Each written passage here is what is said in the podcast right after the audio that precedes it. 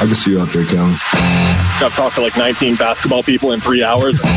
Arizona Sports, our Suns mega mind, Kellan Olson, joining Wolf and Luke to talk about the Phoenix Suns now. Uh, Kellan Olson joining us right now on the Arizona Sports Line following last night's Suns closeout victory over the L A Clippers. Uh, Kellan, who also has a piece up on Arizona Sports already today, Wolf. I just saw him at the game of last course. night. He's already got a, ser- a piece up uh, previewing the series with the Nuggets, Kellan, which we're going to get killer. into. He is. I mean, it's really, he's got the killer instinct you were talking about. He's got the killer instinct. Kellan, what's going on, man? Hey, how you doing? Great. Are you a little tired, Kellan? Are you okay? You doing all right?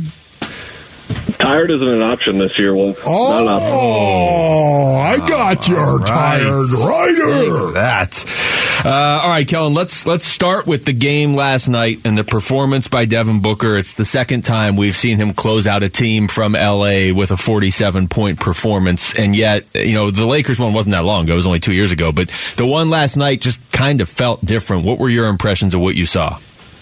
Yeah, it was it was just it was definitely different because the the one two years ago was more of a statement. I, I think it was five or six threes in the first quarter in in uh, then Staples Center against the Lakers, and this one was more of the heroics again. This is three of the five ser- uh, games in this series where he's kind of looking around, seeing what's going on, seeing who else is stepping up, seeing how the game's going. He's like, all right, I'll do it. And then he, he did it. And that is incredibly difficult to do for a multitude of reasons. And he's not, he's made it look as easy as it could look right now. And it's pretty remarkable to see. I think that Jimmy Butler's phenomenal run for Miami right now is the only reason why it's not indisputable that Booker's been the best player in the first round so far. I still would say that he has been, and, and you just look at the series stats, they're laughable. He averaged thirty-seven points. He shot sixty percent from the field. Those are dominant center numbers, and he's a guard. Uh, it was it was mind-boggling to see that uh, last night in the third quarter and just how he completely swung a, another one of these games.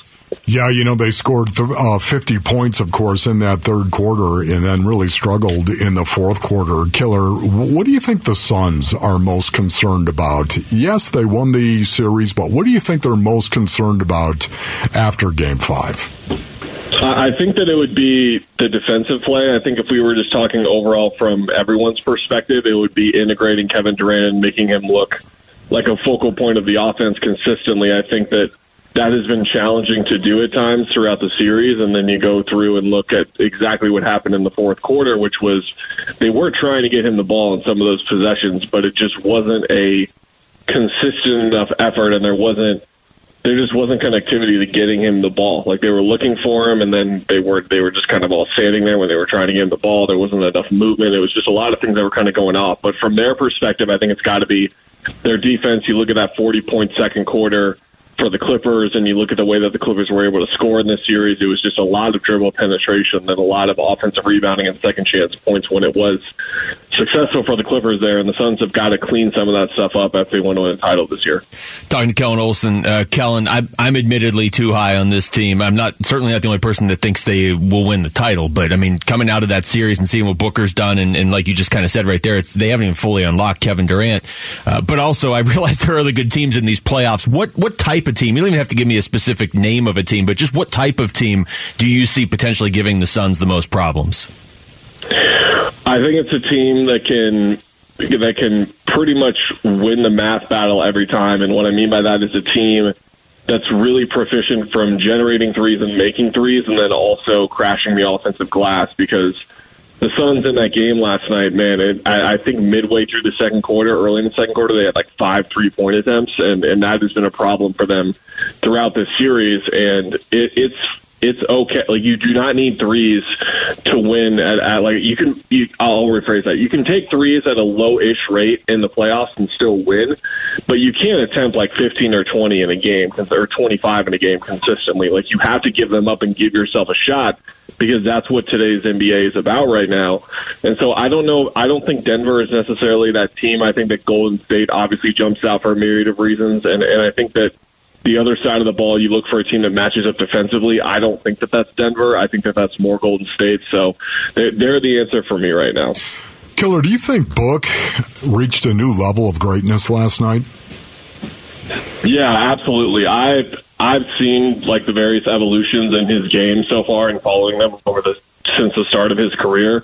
And I don't. It, you say you don't recognize someone, it's often a negative. It, it's a negative thing, right? I mean this in a positive way. Like, I don't recognize him right now at all. Like, I don't know who this guy is. It, it's just the level that he's unlocked, not in terms of taking over games specifically, but the way in which he's doing it through his just like raw energy is just.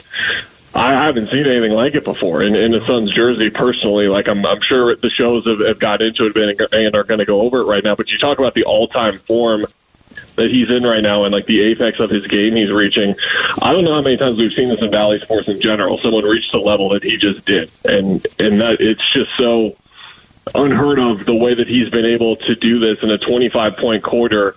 It's happened three times since nineteen ninety-seven in the history of the N B A. It, it, it's pretty, it's pretty crazy what he's been doing. Uh, Kellan Olson's joining us. Kellan, you have part one of your Suns Nuggets preview up on Arizona Sports dot com this morning, and it focuses on that matchup between D A and Nikola Jokic. Now, I know people are down on D A, and I know that he has been consistently inconsistent throughout his career, but is it safe to say that he became a lot more important when it was clear that they're playing Denver now in the second round? Yeah, absolutely, because these two teams, for the second straight round, the Suns are playing a team from that twenty twenty-one run, and very well could be three in a row against the Lakers.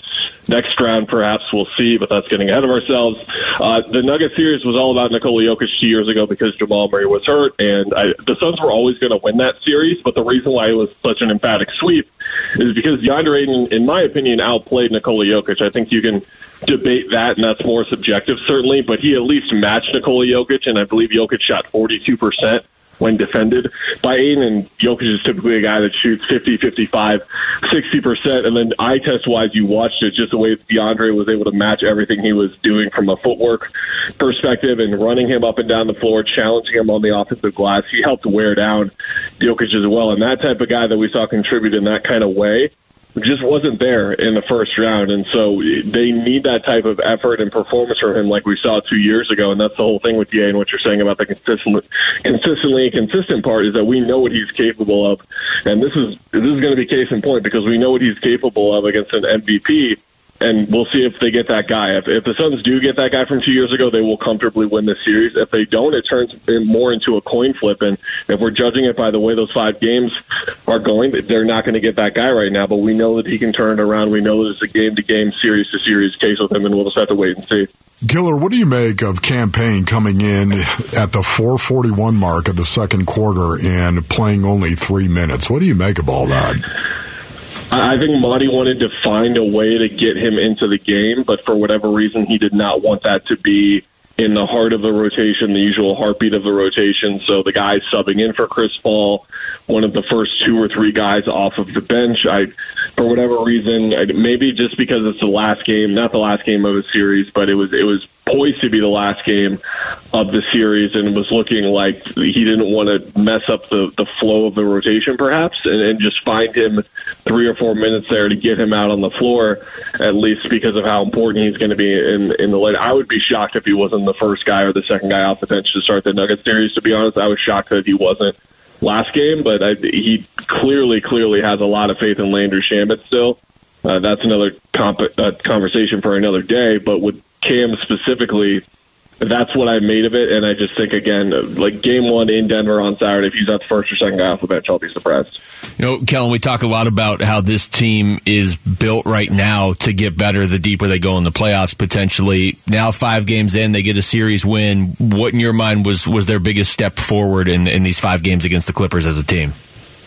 I think just getting time together on the floor, and I think that the The scary part for the opposition that they're dealing with right now is that they haven't really come close to unlocking their full potential, but they needed battle-tested games, which is what the playoffs was going to obviously bring them, because we talked about eight and oh, eight and oh, and, and a lot of people looked at eight and oh like it was a positive, and to me it was more of a negative just because of the lack of competition that they faced within that. That Dallas game in Dallas was really the only high-level, competitive, close basketball game late that they were able to play across those eight games with each other. And now they just got five in a row with, with this, and they're they're going to be much, much better off for it. And I think we're going to see signs of progress against Denver, and I think that they're going to take these couple of days and then take that three-day break next week between games two and three and really come together and figure out exactly how they want to implement Kevin Durant, because that's really the main story to take away from these five games. That's still very much an ongoing process. And by the way, he still averaged twenty-eight, seven, and six and shot fifty-one. Did you look at the box score like me? Look, I was like, how did he have thirty-one? How did I absolutely that did. When I was yes, walking out of there last yes. night, I was like, Katie had thirty-one yes, points tonight. thirty-one points. Just a quiet thirty-one, no big deal. So efficient. Yeah. Yeah, they they don't call you a top three player in the world, like a top twelve player of all time for nothing, right? Yeah, his baseline seems to be like twenty-eight on an off night. Kellan, great stuff, man. Thank you. We'll talk to you again soon. Yeah, thanks, guys. Thanks, Giller.